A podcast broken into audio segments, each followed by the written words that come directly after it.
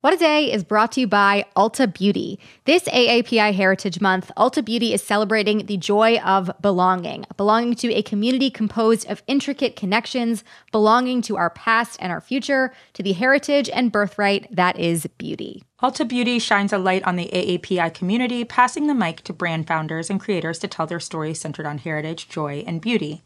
They carry AAPI owned and founded brands like Live Tinted, Peach and Lily, Glamnetic, Tree Hut, and more. Shop AAPI owned and founded brands at Ulta Beauty stores and Ulta.com.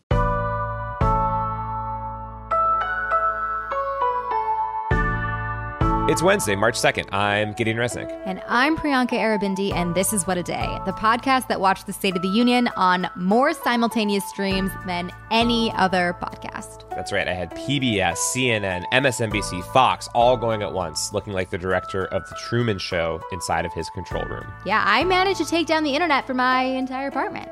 Congrats to you. On today's show, Jon Favreau joins us for his biggest takeaways from Biden's State of the Union. Plus, the start of Major League Baseball is off because of continuing negotiations between the league and the players' union. But first, an update on Ukraine as we go to record at 11 p.m. Eastern. Yesterday was the sixth day of Russia's invasion of Ukraine, and explosions continue to shake Kiev and Ukraine's second largest city of Kharkiv as the death toll continues to rise. In Kiev, a Russian projectile hit the city's main radio and television tower on Tuesday, killing five people and taking TV channels off the air. In Kharkiv, there was an explosion at a building in the city's main square and a rocket attack that destroyed a hospital, killing at least 18 civilians combined and injuring several more. On top of these explosions, there's also a rather terrifying Russian military convoy that's heading towards the city of Kiev, according to a senior U.S. defense official. It is a 40 mile stretch of armored attack vehicles and supplies, and satellite imagery shows burning homes and buildings nearby where it's been passing by. Wow. This has been raising fears that Russia could surround the capital and cut off its access to resources or even launch a full scale attack on Kiev from the ground. So, just really terrifying stuff happening. Yeah, it really is. And so, we are thinking, of course, about people that are in Ukraine. What are they doing as all this is happening? Yeah, many are fleeing by any means that they can. So there are huge crowds at train stations and on borders, and there are really devastating photographs of people who have become refugees in a matter of days. Here is the voice of Ksenia Putiatina. She will be featured on Pod Save the World, and she is a 29 year old refugee from Odessa, Ukraine, who arrived in Istanbul on Monday. I wasn't worried for my life or safety in terms of physical safety. I just knew that if things go bad, I wouldn't be able to exist under that government and exist in that political reality. Wow. According to the United Nations, approximately 660,000 people have fled Ukraine already, and this could become, quote, Europe's largest refugee crisis this century. These refugees have headed towards Poland, Hungary, Moldova, Romania, Slovakia, and more. And it's been noted that unlike previous wars in Syria, Iraq, and Afghanistan, these refugees have largely been welcomed by other European countries. Yeah, and how are other leaders and diplomats responding to all of this as they're watching? Yeah, Ukraine's President Volodymyr Zelensky gave CNN an interview where he said this about Russian forces and the kind of resistance that they're facing from Ukrainians and they do not even understand our state. They do not know these streets. They do not know our people, do not understand our philosophy, our aspirations, what type of people we are. They don't know anything here. They were just sent here to fight and to die. Zelensky also accused Russia yesterday of war crimes for targeting civilians, and other countries are taking this incredibly seriously as well. Earlier yesterday, 100 diplomats from countries around the world walked out in protest while Russia's Foreign Minister Sergei Lavrov was speaking at the UN Human Rights Council. Companies are also getting involved too. Facebook, YouTube, and TikTok have banned Russian state media outlets in Europe, and Google said that it won't allow articles from these outlets to appear in Google News. Companies like Apple have also reportedly stopped sales in Russia, so definitely a big deal around the world. Yeah, absolutely. And that is the backdrop of the State of the Union. So, right. President Biden, of course, devoted large sections of his first address to Ukraine, saying, among other things, that Russian President Vladimir Putin had underestimated the response that he would get from the U.S. and allied nations. Six days ago, Russia's Vladimir Putin sought to shake the very foundations of the free world, thinking he could make it bend to his menacing ways. But he badly miscalculated. He thought he could roll into Ukraine and the world would roll over. Instead, he met with a wall of strength he never anticipated or imagined. He met the Ukrainian people.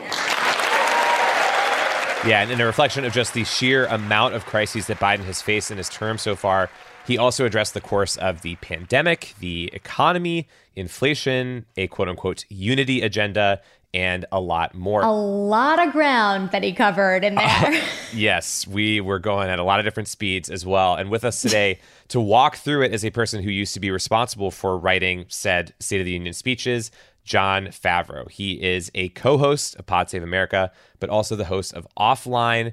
That show has a new season starting this coming Sunday. Jon, welcome back to WAD. Thanks for having me, guys. We have a bunch of questions for you. My first, you've worked on a bunch of these. I know there's a lot of prep involved. Biden definitely late in the game had to retool his speech in order to incorporate Russia's invasion of Ukraine, all of the current events, a lot of things happening very quickly before this. What did you take away about how he framed all of that, especially like right up top at the beginning? We used to say about speeches like this, he had a lot of business to get done in the speech. and his chief speechwriter, Vinay Reddy, who's a friend of mine, texted me like two days ago and was like, Yeah, just get out of a meeting with Biden, have to rewrite like 75% of the speech. Oh, God. because of the Ukraine thing. And so what they did is obviously he put the Ukraine section at the top. It was pretty lengthy, but I think the proper length for something as critical as that issue. He had to talk about what has happened so far.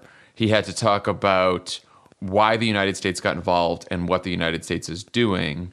And then he I think he also had to temper expectations about what's to come because as much as you know it was important to talk about how uh, strong and resilient and courageous the Ukrainian people are you know as he pointed out there's some pretty hard days to come because as we know that Putin's uh, you know has only used you know a small portion of the military force that they have so far so things are currently getting much uglier.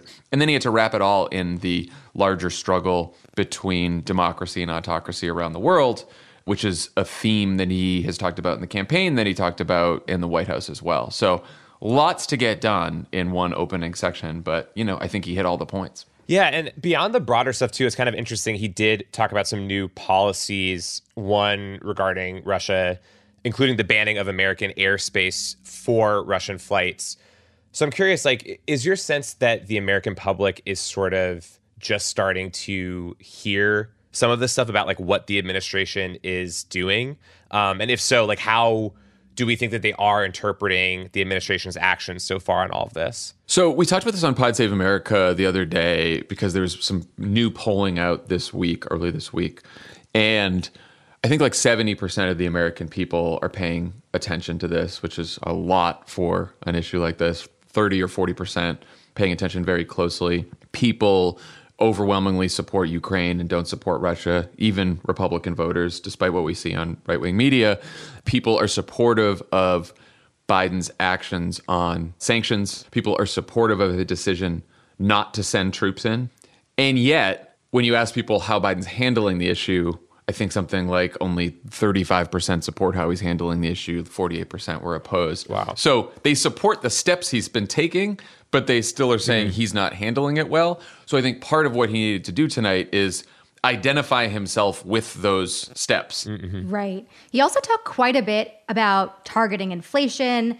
What did you make about everything he was saying during that part?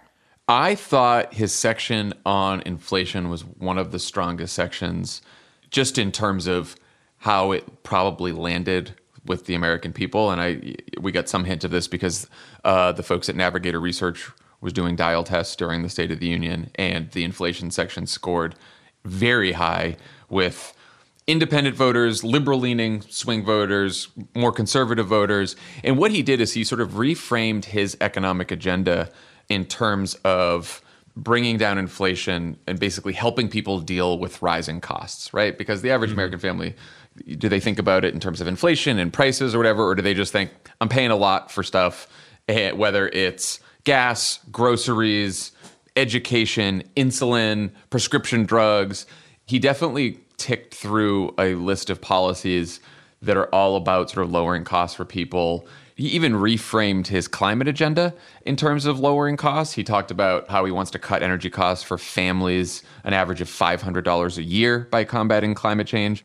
I think he picked out the policies from Build Back Better that he believes Joe Manchin and Kyrsten Sinema would support. And then he made sure to include the policies that were most popular with people.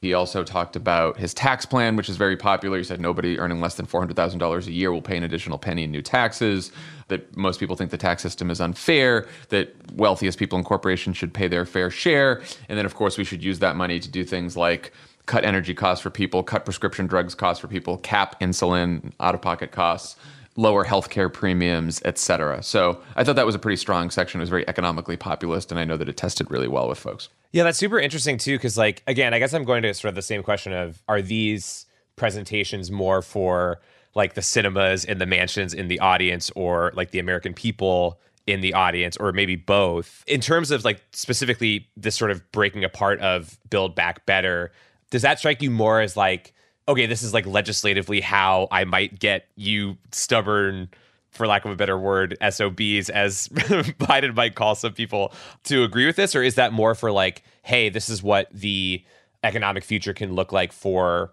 everybody in America if we pass these things? I think the primary audience was definitely the people at home. You want to make sure that you don't piss off Manchin and Sinema. Like, mm-hmm. you don't want to say anything that's going to cause them to oppose the agenda. I think what you want to show them through this speech is hey, I just talked about a bunch of policies. Look at the polling on this. Look at the dial groups. Look how unbelievably popular these policies are. Mm-hmm. And you want to tell people at home, most of whom had no fucking idea what's in Build Back Better. Right. Because it was by necessity a bill that included Joe Biden's entire economic agenda outside of the infrastructure plan. And because the press covered it as just build back better or his like social policy agenda or whatever the fuck they said it was. Just a lot of people didn't know what was in it. So now he has an audience of tens of millions of people who are just listening to him speak. And now is his chance to say, okay, here are like the top five policies or whatever it was in this legislation. Notice he didn't say build back better. He just said my plan, which right. probably should have said from the start of this whole thing. And if people know that and they have a greater awareness of that, and those are popular, then maybe Manchin and Sinema, who basically support most of the policies that he mentioned, would say, okay, well, I'm willing to go there now. And remember, one of the Joe Manchin's reasons for not supporting this is that he is worried about inflation, which is also, I'm sure, why Biden reframed the whole agenda as an agenda to fight inflation and to lower costs for people. Yeah, I mean, he had a lot of ground to cover in this speech, and he did. But he had once again to do the really difficult job of talking about where we are in this pandemic. Notably, everybody in the room wasn't wearing masks. I know that was sort of a recent decision. And the administration has struggled at times in the past year or so about communicating with the public on COVID and where we are. Do you think he adequately described this moment and where we are at? I think he did. There was part of me when I listened to him do the pandemic section wishing that he had given a speech like this earlier. Part of the reason I think he didn't is he pledged to follow the science and, and the CDC was a little behind on some of this stuff because the science wasn't there yet because cases weren't down as fast as they needed to be until very recently, maybe this week. So I think the timing was good for this. Right. I think he said, you know, the pandemic doesn't need to control our lives anymore. Um, it's still going to be with us. We're still going to fight this disease as hard as we can. And here's my agenda to do so. But it really sort of marked a turning point in the pandemic that I don't think was just – a rhetorical or political decision. And then he talked about vaccinating the rest of the world to make sure that another variant doesn't pop up like it has in the past. Yeah. And I want to sort of close with something that's a little bit more like galaxy brain here. But what purpose in your mind do these addresses typically serve? And did this meet that purpose? And as we sort of think through this, obviously, you know, moments after it happened, was there anything major that was missing? I honestly don't know what purpose they serve at this point. Uh, it's look, speaking for an hour to people on television in our Lord's year of 2022 is the most antiquated mm-hmm. style of communicating that I could imagine. And yet, it's a tradition in the Constitution. It says that you've got to deliver a State of the Union, so you go do it.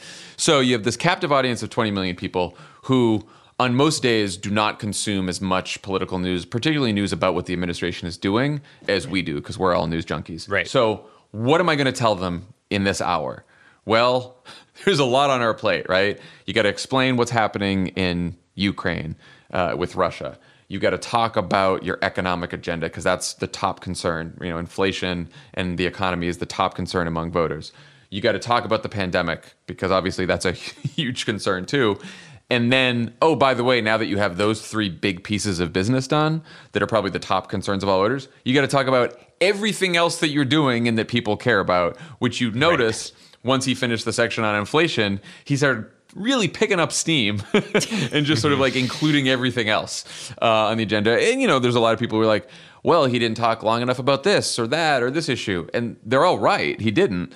But at some point, you know, he also kept it around an hour, which is usually the limit. He got a lot done within an hour. And you have to think to yourself, what should he have cut mm. in that speech? And I don't know that there's much he could have cut.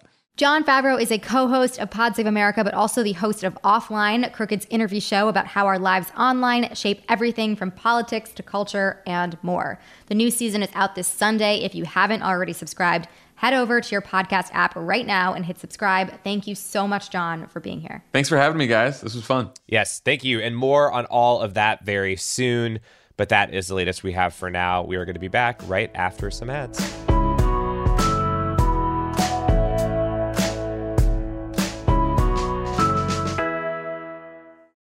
What a Day is brought to you by Bouqs. This Mother's Day, give mom her flowers. She absolutely deserves the best, and that's why you should send her farm fresh flowers from Bouqs. That's short for bouquets. Bouqs has modern designs and unique flowers you can't find anywhere else, and with 20% off, you can send some to mom, your wife, your auntie, even your granny, okay? Anyone who deserves flowers in your life. Mm-hmm. It doesn't have to be holiday specific. You get flowers, you're getting flowers, everyone's getting flowers. Go to Bouqs.com and use promo code WAD for 25% off. That is B O U Q S.com, promo code WAD, Bouqs, promo code WAD. Let's wrap up with some headlines. Headlines. After a decades long legal battle, Israel's Supreme Court ruled on Tuesday that four Palestinian families facing eviction in Sheikh Jarrah can stay in their homes. The ruling is a huge victory for Palestinian activists and these families and could potentially ease tensions in the East Jerusalem neighborhood. Jewish settler organizations sued Palestinian families living in Sheikh Jarrah in 1972, alleging that the land originally belonged to Jewish people. But Palestinian activists have argued that the eviction threats are a part of a larger effort to further displace Palestinians from the area and to expand Israel's control over the region. The ruling states that the four families can remain in their homes until the dispute over who owns the property is resolved. Legal experts say that such a process could take years if it happens at all, and that the ruling could set a precedent for dozens of other Palestinian families facing eviction in the area. Yeah, obviously, really complicated, but this has been a long fight, and I'm glad that they're able to stay in their homes. The Texas Department of Family and Protective Services has begun investigating one of its own employees who has a transgender daughter for potential child abuse. This comes just one week after Governor Greg Abbott ordered state agencies to investigate gender affirming care for trans kids as child abuse and encourage the public to report the families of trans youth to state authorities if their children appear to be receiving such care. The department put the employee on leave the day after Abbott's letter was released and asked her to hand over her daughter's medical records, to which she refused. The American Civil Liberties Union of Texas and Lambda Legal, an LGBTQ plus civil rights organization, filed a lawsuit yesterday to block the request on behalf of the employee and challenge the legitimacy of the investigation. Adri Perez of the ACLU of Texas said in a statement yesterday, quote, no family should have to fear being torn apart because they are supporting their trans child. Yeah, that should be obvious. Yep. Major League Baseball announced yesterday that it is canceling the first two games of the 2022 season, which were scheduled for March 31st. That is after it failed to negotiate a new collective bargaining agreement with the Players Union. So players have been locked out of the league since the beginning of last December as they tried to advocate for things like a minimum compensation for players. The lockout was imposed by the league in the midst of these negotiations in attempts to speed up the process and to prevent the start of the season from being delayed. Well, that clearly did not work, hmm. uh, and the league now says that players will not be paid for any games that it has canceled. The Players Association Executive Director Tony Clark called yesterday a quote, sad day. This is the first time in 27 years that Major League Baseball games have been canceled due to a work stoppage. Wow. Well, you know, I'm glad they're in a union and glad that they can bargain collectively for what they deserve. The cargo ship many are calling the Ever Given with a trust fund, the Felicity Ace, sank yesterday off the coast of the Azores in Portugal. It was filled with 4,000 German luxury cars, including Porsches, Bentleys, and Lamborghinis, Wow. which went up in flames nearly two weeks ago and have been the subject of a rescue mission ever since. Wow. Um, I feel like these cars might be treated better than some humans in our world, but that is a, a point for another day. All told, the cars on board are said to be worth about $400 million, making this a huge come up for some car obsessed fish with a taste for elegance and class. The ship was being towed towards land when it sunk, sending its cargo on a detour on the highway to the bottom of the sea. The cause of the fire is unknown, but experts have pointed to the batteries in the electric cars that were on board. And if they didn't start the fire, those batteries definitely could have made it burn more intensely than it would have with non electric vehicles. Yikes. We are sitting on unbelievable IP Yes. of Finding Nemo meets Fast and Furious. We have an entire franchise here. Little Mermaid in the Lamborghini. I can see it all. Yes. Sorry to whoever lost your car, but like, Yeah. come on. This is literal treasure under the sea. It's amazing. We will not consider the environmental impacts either of throwing expensive trash. No, no, that doesn't factor into this. It's a cartoon. Uh, those are the headlines. One more thing before we go Texas's primary was just the first of the midterms. In the coming months, we're going to help you navigate how to vote despite Republican efforts to make it harder, progressive candidates to keep an eye on, and so much more. If you have questions, I want to know, please tweet me, DM me, wherever you can find me. I want to know what you want to know, and I will get your questions answered. We'll be doing our best to get them answered on the show so you can feel confident when you cast your ballot. Tweet me at P R I A R I B I, pre Arabi. That is my Twitter. I will be looking out for your questions. Yeah, you can send your questions to me by mail, and uh, my pigeon will collect them accordingly. That is all for today. If you like the show, make sure you subscribe, leave a review. Be careful when you park your luxury car on a boat and tell your friends to listen. And if you're into reading and not just road signs on the highway to the bottom of the ocean like me, What a Day is also a nightly newsletter. Check it out and subscribe at crooked.com slash subscribe. I'm Priyanka Aribindi. I'm Gideon Resnick. And, And State, of the Union rewatch party tonight. I will be using even more streaming services Roku, Neighbors Roku, Apple TV. Watch out. They're all on Yeah, guys, uh, I couldn't get enough of it this time. I need I need more. every night for the rest of my life. State of the Union rewatch.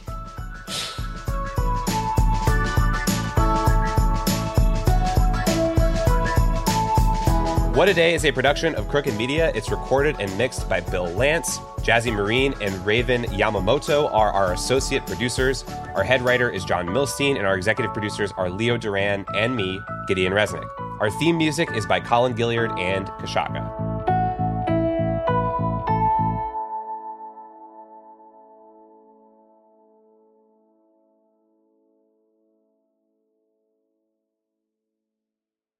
I'm Jessica Reaves, and I've been analyzing and reporting on extremism for the last 10 years, and I have the gray hair to prove it. Subscribe to our podcast, Extremely, for an always eye opening look inside the daily work of exposing, fighting, and disrupting all facets of extremism. My co host, Oren Segal, and I explore this ever changing landscape and bring you stories of people and places impacted by extremism, those who fight to protect our communities, and those who offer new perspectives. You can find Extremely wherever you listen to podcasts.